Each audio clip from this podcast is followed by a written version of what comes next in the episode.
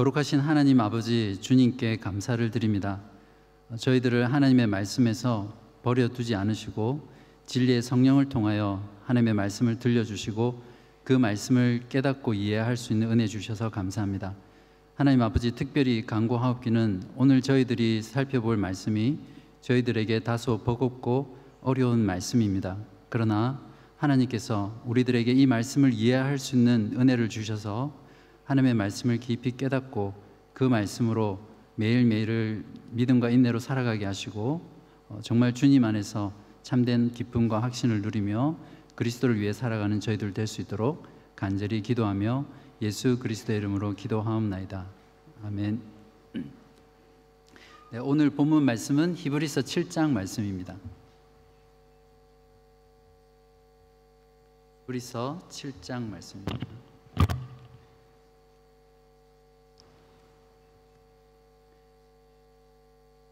이 멜기세덱은 살렘 왕이요 지극히 높으신 하나님의 제사장이라. 여러 왕을 쳐서 죽이고 돌아오는 아브라함을 만나 복을 빈 자라. 아브라함이 모든 것의 십분의 일을 그에게 나누어 주니라. 그 이름을 해석하면 먼저는 의의 왕이요 그 다음은 살렘 왕이니 곧 평강의 왕이요 아버지도 없고 어머니도 없고 족보도 없고 시작한 날도 없고 생명의 끝도 없어 하나님의 아들과 닮아서 항상 제사장으로 있느니라. 이 사람이 얼마나 높은가를 생각해보라. 조상 아브라함도 노량물 중 십분의 일을 그에게 주었느니라. 레위의 아들들 가운데 제사장의 직분을 받은 자들은 율법을 따라 아브라함의 허리에서 난 자라도 자기 형제인 백성에게서 십분의 일을 취하라는 명령을 받았으나 레위 족보에 들지 아니한 멜기세덱은 아브라함에게서 십분의 일을 취하고 약속을 받은 그를 위하여 복을 빌었나니 논란의 여지 없이 낮은 자가 높은 자에게서 축복을 받느니라. 또 여기는 죽을 자들이 십분의 일을 받으나 저기는 산다고 증거를 얻은 자가 받았느니라. 또한 십분의 일을 받는 레위도 아브라함으로 말미암아 십분의 일을 바쳤다고 할 수 있나니 이는 멜기세덱이 아브라함을 만날 때에 레위는 이미 자기 조상의 허리에 있었습니다. 레위 계통의 제사 직분으로 말미암아 온전함을 얻을 수 있었으면 백성이 그 아래서 율법을 받았으니 어찌하여 아론의 반차를 따르지 않고 멜기세덱의 반차를 따르는 다른 한 제사장을 세울 필요가 있느냐. 제사 직분이 바꾸어졌은즉 율법도 반드시 바꾸어지리니 이것은 한 사람도 제단 일을 받들지 않는 다른 지파에 속한 자를 가리켜 말한 것이라. 우리 주께서는 유다로부터 나신 것이 분명하도다. 이 지파에는 모세가 제사장들에 관하여 말한 것이 하나도 없고 멜기세덱과 같은 별다른 한 제사장이 일어난 것을 보니 더욱 분명하도다. 그는 육신에 속한 한 계명의 법을 따르지 아니하고 오직 불멸의 생명의 능력을 따라 되었으니 증언하기를 내가 영원히 멜기세덱의 반차를 따르는 제사장이라 하였도다. 전에 있던 계명은 연약하고 무익함으로 패하고 율법은 아무것도 온전하게 못할지라.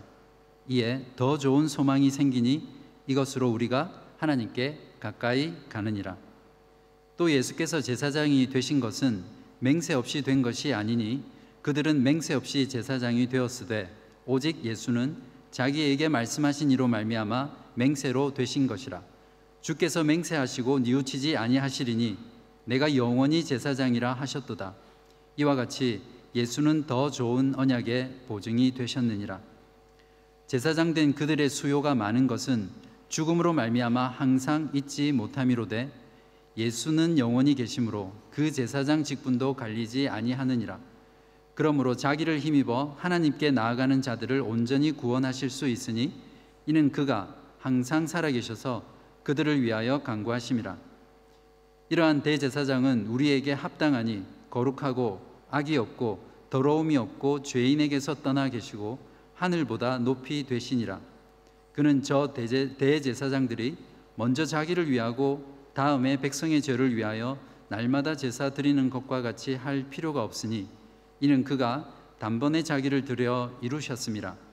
율법은 약점을 가진 사람들을 제사장으로 세웠거니와 율법 후에 하신 맹세의 말씀은 영원히 온전하게 되신 아들을 세우셨느니라. 아멘. 네, 오늘은 우월하신 예수 그리스도의 은혜의 비라는 그런 제목으로 말씀을 전하려고 합니다.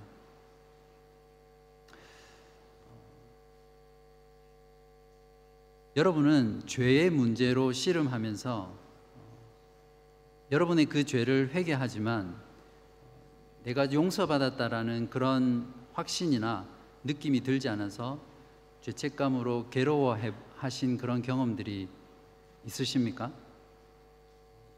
여러분 가운데 하나님께 나아가서 회개를 통해서 하나님의 용서하심을 확신하고 그것으로 인해서 자유롭게 되고 기뻐하며 감사했던 그러한 경험이 언제 가장 마지막에 했던 경험이었습니까? 저는 어릴 때부터 저희 부모님이 되게 엄격하신 분이셨습니다. 그래서 하지 말라라는 말씀을 많이 하셨고요, 또 이것을 해라라고 라는 말씀도 많이 하셨고, 또 하면 안 돼, 이래야지, 이런 말씀들을 많이 하셨기 때문에 제가 어릴 때부터 이 죄책감이라는 것을 많이 가지고 그렇게 살았던 것 같습니다. 그래서 예수님을 믿고 난 이후에도 제가 어떤 죄를 짓고 나면 그 죄를 가지고 하나님 앞에 회개하고 나아가지만, 그런 회개를 통해서 내 마음 가운데 깊은 용서의 확신과 또 그 죄에서 자유롭게 되는 그런 일들이 쉽지 않은 때가 많았었습니다. 그래서 그럴 때는 그러한 죄책감으로 인해서 가슴이 굉장히 무겁고, 또 왠지 모르게 마음이 우울해져서 신앙생활에서 무기력함을 느끼기도 하곤 했습니다. 분명히 머리로는 하나님께서 나를 그리스도 안에서 용서해 주셨다라고 알고 있지만, 제 가슴으로는 내가 이런 죄를 지었는데 내가 이래도 하나님께서 용서해 주실까라는 그런 마음의 동의가 잘 되지 않아서 그 죄의 문제와 몇 날 며칠, 어떤 경우는 몇 달 동안 씨름하면서 고통스러워했던 그런 경험들이 있었습니다. 그러나 결국 하나님의 용서의 확신을 경험하고 크게 기뻐하며 감사했던 그런 신앙생활들이 많이 있었습니다. 그래서 제가 성경 가운데서 참 많이 위로받고 공감하고 있는 말씀이 있습니다. 혹시 여러분 떠오를지 모르겠는데, 로마서 칠 장 이십일 절부터 이십사 절입니다. 그러므로 내가 한 법을 깨달았느니 곧 선을 행하기 원하는 나에게 악이 함께 있는 것이로다. 내 속사람으로는 하나님의 법을 즐거워하되 내 지체 속에서 한 다른 법이 내 마음의 법과 싸워 내 지체 속에 있는 죄의 법으로 나를 사로잡는 것을 보는도다. 오호라, 나는 공고한 사람이로다. 이 사망의 몸에서 누가 나를 건져내랴. 로마서 오 장 이십 절에는 그러나 죄가 더한 곳에 은혜가 더욱 넘쳤나니. 이런 죄, 죄와의 씨름에서 참된 용서를 경험하고 위로와 확신 가운데 하나님의 은혜를 날마다 더욱 넘치게 받는 비결은 여러분은 무엇이라고 생각하십니까? 오늘 본문 말씀은 이에 대한 대답으로 우리에게 우월한 대제사장 예수 그리스도가 있다는 것으로 답을 해주고 있습니다. 오늘 말씀을 통해 우리의 우월하신 대제사장 예수 그리스도께서 어떻게 우리 죄를 사하시고 우리를 구원하셨는지를 마음 가운데 깊이 깨닫고, 여러분 가운데 지금 죄와 씨름하면서 회개 가운데 나아간 여러분들께 하나님의 큰 위로와 확신이 있기를 바라고요, 혹시 신자이지만 죄에 대한 무감각으로 인해서 여러분의 신앙생활 가운데 회개라는 것이 굉장히 멀리 있는 그런 여러분들에게는 이 말씀이 여러분에게 회개로 나오게 하고, 예수 그리스도의 대제사장 됨이 여러분의 삶에 정말 큰 의미로 다가오는 그러한 귀한 시간이 되기를 진심으로 바랍니다. 자, 그러면 예수님의 어떤 우월하심 때문에 예수님께서는 우리의 죄를 사하시고 우리를 구원하십니까? 첫 번째로, 예수님께서는 높고 영원하신 대제사장이시기 때문에 우리 죄를 사하시고 우리를 구원하실 수 있습니다. 오늘 본문은 아론의 계열을 따라 제사장이 된 인간 제사장들과 멜기세덱의 반차를 따라 서열을 따라 제사장이 된 예수 그리스도를 비교함으로써 예수 그리스도가 얼마나 우월한 제사장인지를 우리들에게 설명하고 있습니다. 먼저 인간 제사장의 한계는 그 자신이 죽는다라는 것입니다. 인간 제사장의 직분은 그가 살아있을 때까지만 유지되는 직분이죠. 그래서 그가 죽으면 그 다음 사람이 그 직분을 이어서 제사장의 역할들을 수행해야 되었습니다.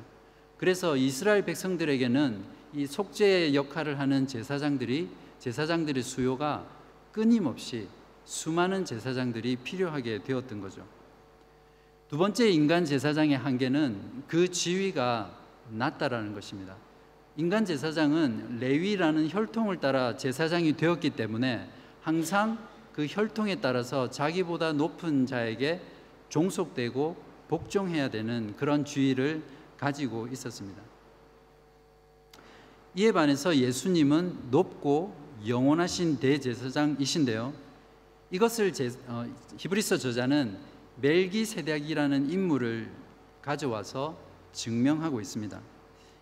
유대인들은 그들의 죄를 용서하고 그들을 구원할 메시아가 이 멜기세덱이라는 어, 존재와 같은 사람이 나와서 그렇게 할 것이라는 믿음을 가지고 기다리고 있었습니다. 저자는 바로 그들이 기다리던 그 멜기세덱과 같은 메시아가 바로 예수 그리스도라고 증명하고 있는 것이죠. 그러면 멜기세덱은 어떤 존재라고 오늘 본문이 말씀해 주고 있습니까?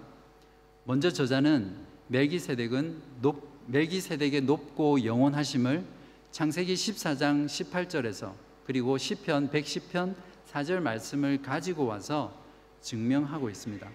먼저 창세기 십사 장 십팔 절에서 이십 절을 보겠습니다. 살레망 멜기세덱이 떡과 포도주를 가지고 나왔으니 그는 지극히 높으신 하나님의 제사장이었더라. 그가 아브라함에게 축복하여 이르되 천지의 주재이시여 지극히 높으신 하나님이여 아브라함에게 복을 주옵소서. 너희 대적을 내 손에 붙이신 지극히 높으신 하나님을 찬송할지로다 하며 아브라함이 그 얻은 것에서 십분의 일을 멜기세덱에게 주었더라. 저자는 이 본문을 히브리서 칠 장 일 절과 이 절에서 해석을 하고 있는데요, 이렇게 하고 있습니다.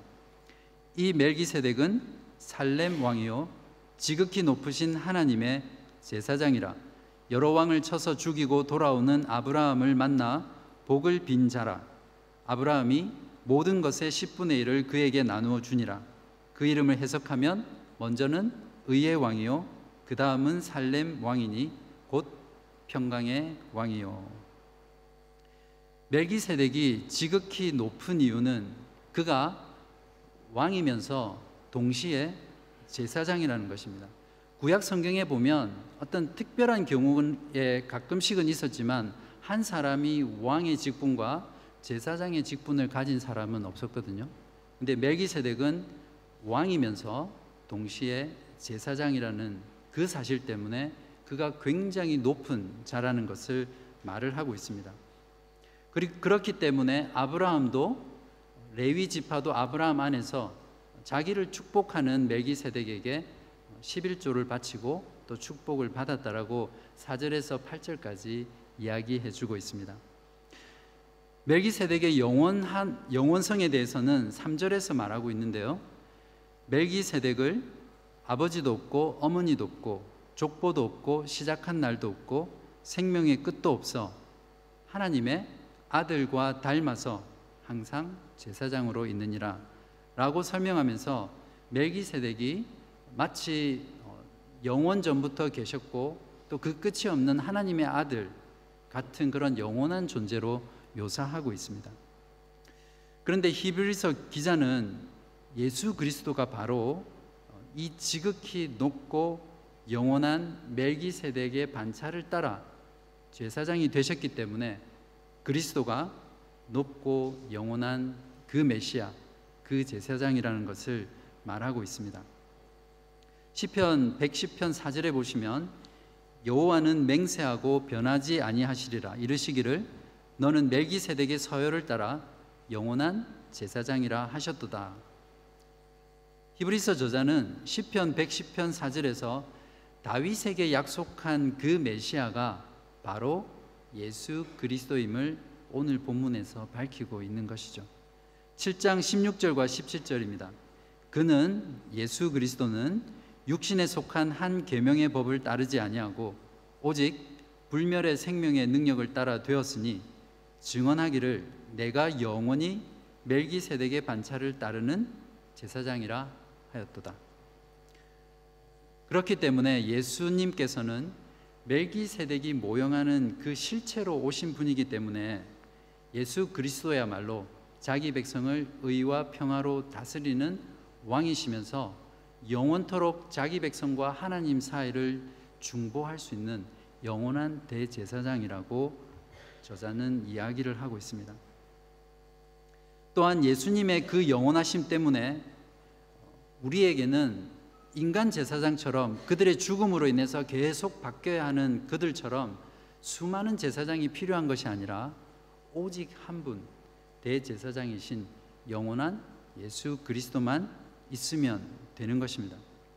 이러한 사실을 이십삼 절과 이십사 절에서 제사장된 그들의 수요가 많은 것은 죽음으로 말미암아 항상 잊지 못함이로되 예수는 영원히 계심으로 그 제사장 직분도 갈리지 아니하느라 하니, 하느니라 라고 잘 설명해 주고 있습니다.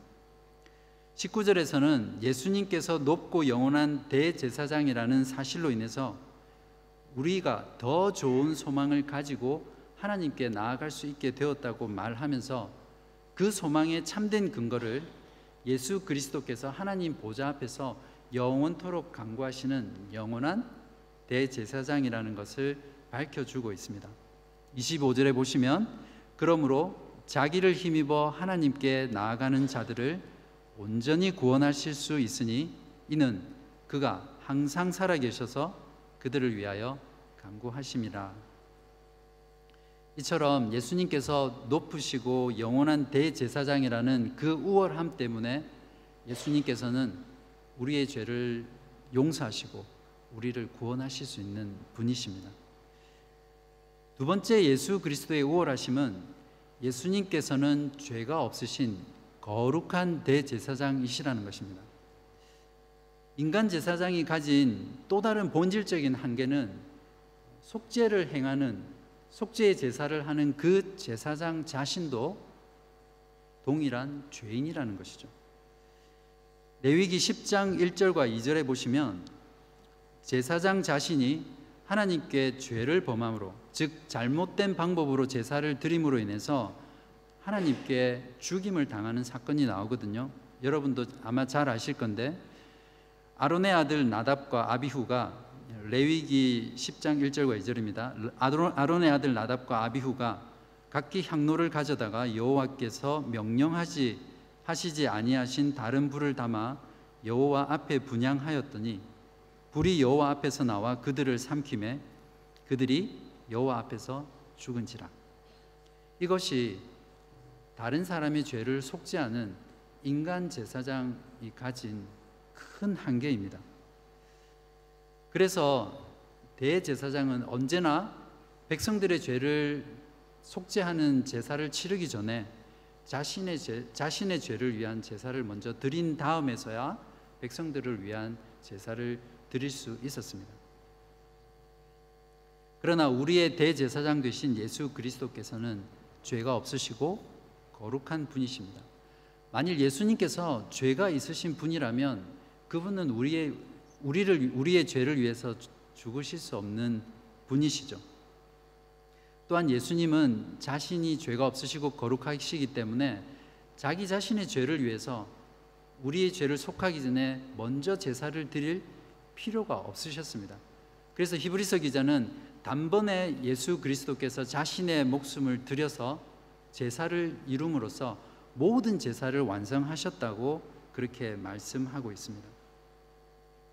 이것을 오늘 본문 이십육 절부터 이십칠 절까지 이렇게 증거하고 있습니다. 이러한 대제사장은 우리에게 합당하니 거룩하고 악이 없고 더러움이 없고 죄인에게서 떠나 계시고 하늘보다 높이 되시니라. 그는 저 대제사장들이 먼저 자기 죄를 위하고 다음에 백성의 죄를 위하여 날마다 제사 드리는 것과 같이 할 필요가 없으니 이는 그가 단번에 자기를 들여 이루셨습니다. 세 번째, 예수 그리스도의 대제사장 되심의 우월하심은 예수님께서는 하나님께서 맹세로 보증하셔서 제사장이 되셨다는 사실입니다. 그렇기 때문에 예수님은 우리의 죄를 사하시고 구원하실 수 있으십니다. 이것은 예수님이 대제사장이 되신 것은 언제나 약속에 신실하고 반드시 지키시는 하나님께서 맹세로 보증하셨다라는 것을 의미합니다. 그래서 맹세 없이 제사장이 된 레위 계통, 유대인들이 그렇게 높이 생각하고 주장했던 그 인간 제사장보다 비교할 수 없을 만큼 높으신 분이며 더 나으신 제사장이라는 것을 말하고 있는 것이죠. 그러면 어디에서 하나님께서 맹세하셨습니까? 저자는 다윗이 메시아를 예언하는 시편으로 알려진 시편 백십 편 사 절을 근거로 해서 예수 그리스도가 멜기세덱의 서열을 따라 영원한 제사장이 되실 것을 하나님께서 보증하셨다고, 맹세하셨다고 말하고 있습니다. 어떤 인간 제사장도 하나님의 이 맹세의 보증을 받지 못했습니다. 아브라함에게 주신 약속도, 야곱에게 주신 약속도, 다윗에게 주신 약속도 어떤 인간 제사장들을 통해서 이루어지지 않았습니다. 하나님의 모든 약속은 맹세로 보증해서 제사장이 되신 예수 그리스도 그분에 의해서 이루어지고 완성되었습니다. 그렇기 때문에 옛 언약의 율법으로 된 인간 제사장의 서가 아니라 하나님의 맹세의 보증으로 된 예수 그리스도만이 우리의 죄를 용서하시고 우리를 죄에서 구원할 수 있게 됩니다. 이것을 히브리서 칠 장 이십 절에서 이십이 절이 증거를 하고 있는데요, 또 예수께서 제사장이 되신 것은 맹세 없이 된 것이 아니니 그들은 맹세 없이 제사장이 되었을 때 오직 예수는 자기에게 말씀하신 이로 말미암아 맹세로 되신 것이라. 주께서 맹세하시고 뉘우치지 아니하시리니 내가 영원히 제사장이라 하셨도다. 이와 같이 예수는 더 좋은 언약의 보증이 되셨느니라. 그러면 하나님의 맹세의 보증이 어떻게 우리 가운데 실제로 이루어졌습니까? 하나님께서는 예수 그리스도를 우리 가운데 보내셔서 우리와 함께 거하게 하셨습니다. 그래서 그 예수를 우리는 뭐라고 부릅니까? 임마누엘. 마태복음 일 장 이십삼 절입니다. 보라, 처녀가 잉태하여 아들을 낳을 것이요 그의 이름은 임마누엘이라 하리라 하셨으니 이를 번역한 즉 하나님이 우리와 함께 계시다 함이라. 예수 그리스도가 오신 목적은 무엇입니까? 자기 백성의 죄를 용서하시고 죄에서 구원하시기 위해 오셨습니다. 마태복음 일 장 이십일 절에서 아들을 낳으리니 이름을 예수라 하라. 이는 그가 자기 백성을 그들의 죄에서 구원할 자이심이라 하니라. 자기 백성을 죄에서 구원하시기 위해 오신 예수님은 무슨 일을 하셨으며 또 그 일을 통해서 어떤 결과를 가져오셨습니까? 그것은 십자가에서 자기 생명을 희생 제물로 드려 죽으심으로 말미암아 우리의 죄를 깨끗하게 하시고 우리의 죄를 용서해 주셨다는 것입니다. 대제사장 되신 예수 그리스도는 자신이 직접 제물이 되셔서 하나님과 우리 사이를 화목하게 하는 그런 화목 제물이 되셨습니다. 그리고 그 제물로 말미암아 하나님과 우리 사이를 영원토록 중보하는 그런 화목의 대제사장이 되셨습니다. 이것을 로마서 오 장 팔 절부터 십 절에서 잘 말씀해 주고 있는데요, 우리가 아직 죄인 되었을 때에 그리스도께서 우리를 위하여 죽으심으로 하나님께서 우리에 대한 자기의 사랑을 확증하셨느니라. 그러면 이제 우리가 그의 피로 말미암아 의롭다 하심을 받았으니 더욱 그로 말미암아 진노하심에서 구원을 받을 것이니 곧 우리가 원수 되었을 때에 그의 아들의 죽으심으로 말미암아 하나님과 화목하게 되었은즉 화목하게 된 자로서는 더욱 그의 살아나심으로 말미암아 구원을 받을 것이니라. 하나님께서는 우리의 죄를 용서하시기 위해 희생 제물이 되어 죽으시고 부활하셔서 지금 하나님 우편에 앉아 계십니다.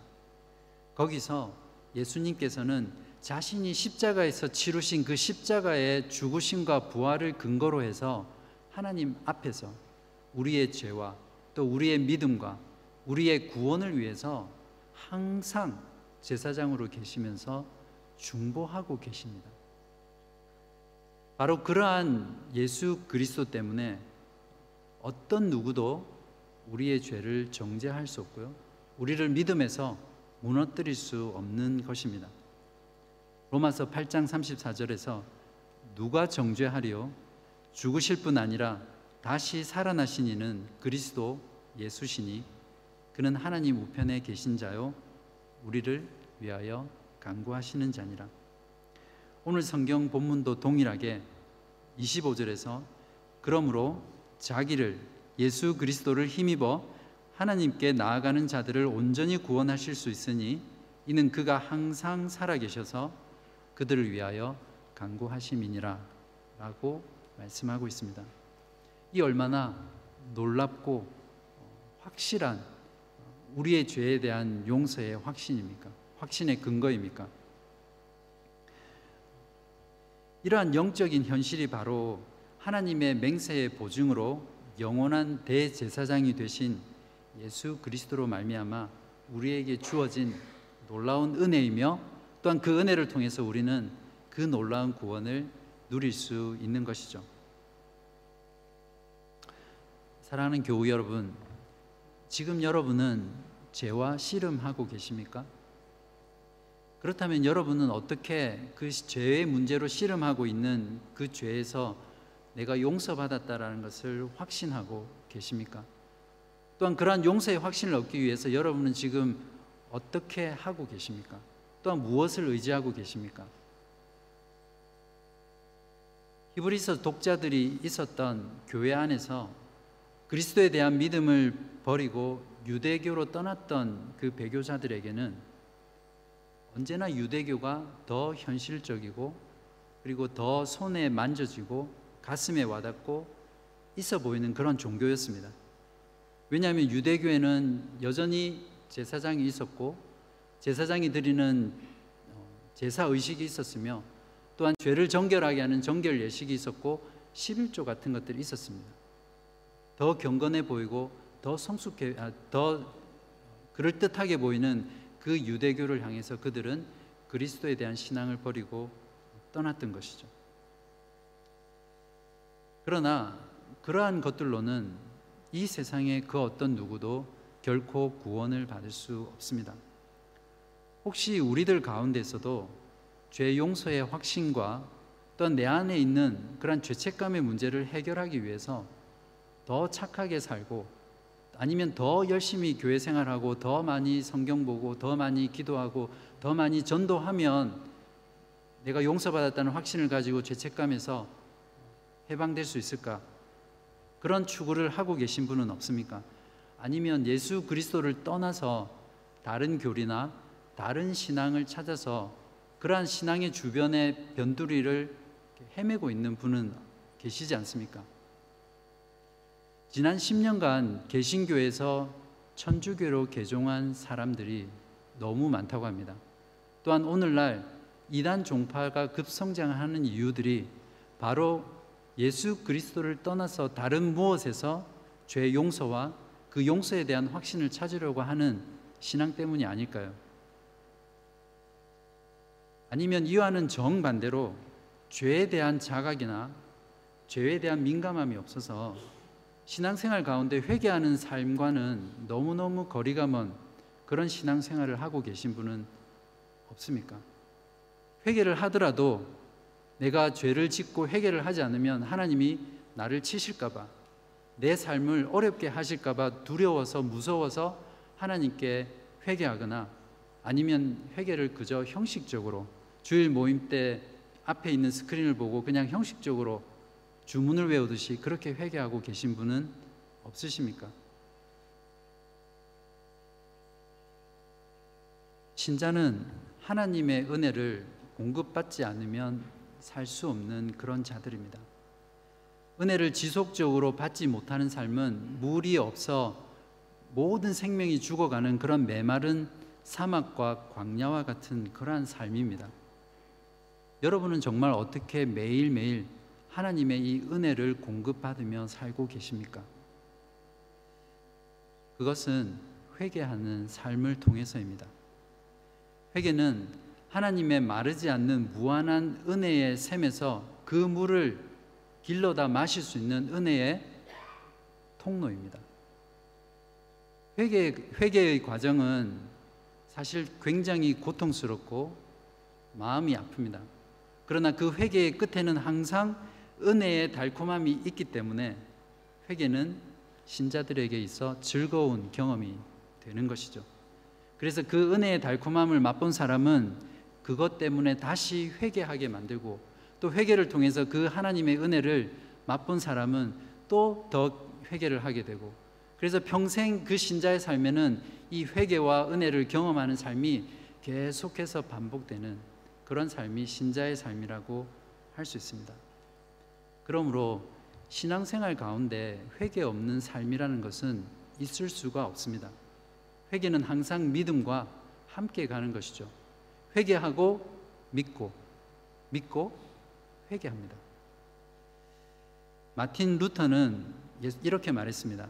예수님께서 천국 복음을 전파하시면서 회개하라 라고 하셨던 그 말씀의 의미는 믿는 자의 삶 전체가 회개하는 삶이어야 함을 의미하는 것이다 라고 말입니다.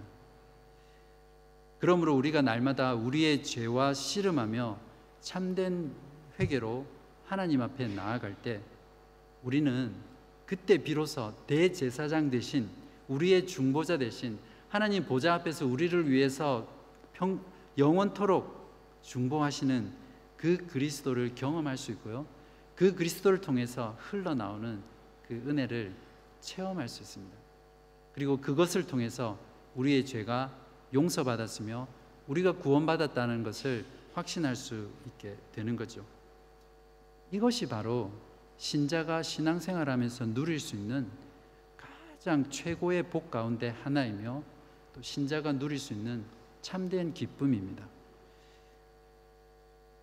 예수 그리스도께서는 높고 영원하시며 죄가 없으시고 거룩한 분이십니다. 예수 그리스도는 하나님께서 맹세로 보증하셔서 대제사장이 되신 우월하신 우리의 큰 대제사장이십니다. 바로 이 제사장이 우리를 위해서 간구하신다는 그 사실이 우리의 은혜의 샘의 근원일 것입니다. 그러므로 오직 우리의 대제사장 되신 예수 그리스도만을 저와 함께 우리가 다 같이 바라보시지 않으시겠습니까? 큰 대제사장 되신 예수 그리스도를 바라보는 신자의 삶을 히브리서 기자는 이렇게 감동적으로 권면하고 있습니다. 히브리서 사 장 십사 절부터 십육 절까지입니다. 이 부분을 우리의 고백을 고백처럼 마음을 담아서 함께 읽어보도록 하겠습니다. 시작. 그러므로 우리에게 큰 대제사장이 계시니 승천하시니 곧 하나님의 아들 예수시라. 우리가 믿는 도리를 굳게 잡을지어다. 우리에게 있는 대제사장은 우리의 연약함을 동정하지 못하실 리가 아니요, 모든 일에 우리와 똑같이 시험을 받으신 이로되 죄는 없으시니라. 그러므로 우리는 긍휼하심을 받고 때를 따라 돕는 은혜를 얻기 위하여 은혜의 보좌 앞에 담대히 나아갈 것이니라. 그러므로 우리는 긍휼하심을 받고 때를 따라 돕는 은혜를 얻기 위하여 은혜의 보좌 앞에 담대히 나아갈 것이니라. 날마다 회개하는 삶을 통해 우리의 우월하신 대제사장 되신 예수 그리스도의 은혜에 비해 흠뻑 젖으셔서 여러분 신앙생활 가운데 날마다 기쁨과 그리고 행복한 그런 신앙생활을 하시기를 진심으로 바랍니다. 그래서 여러분의 신앙의 삶이 정말 은혜로 흘러넘치는 그런 복된 인생 되시기를 간절히 바랍니다. 기도하시겠습니다.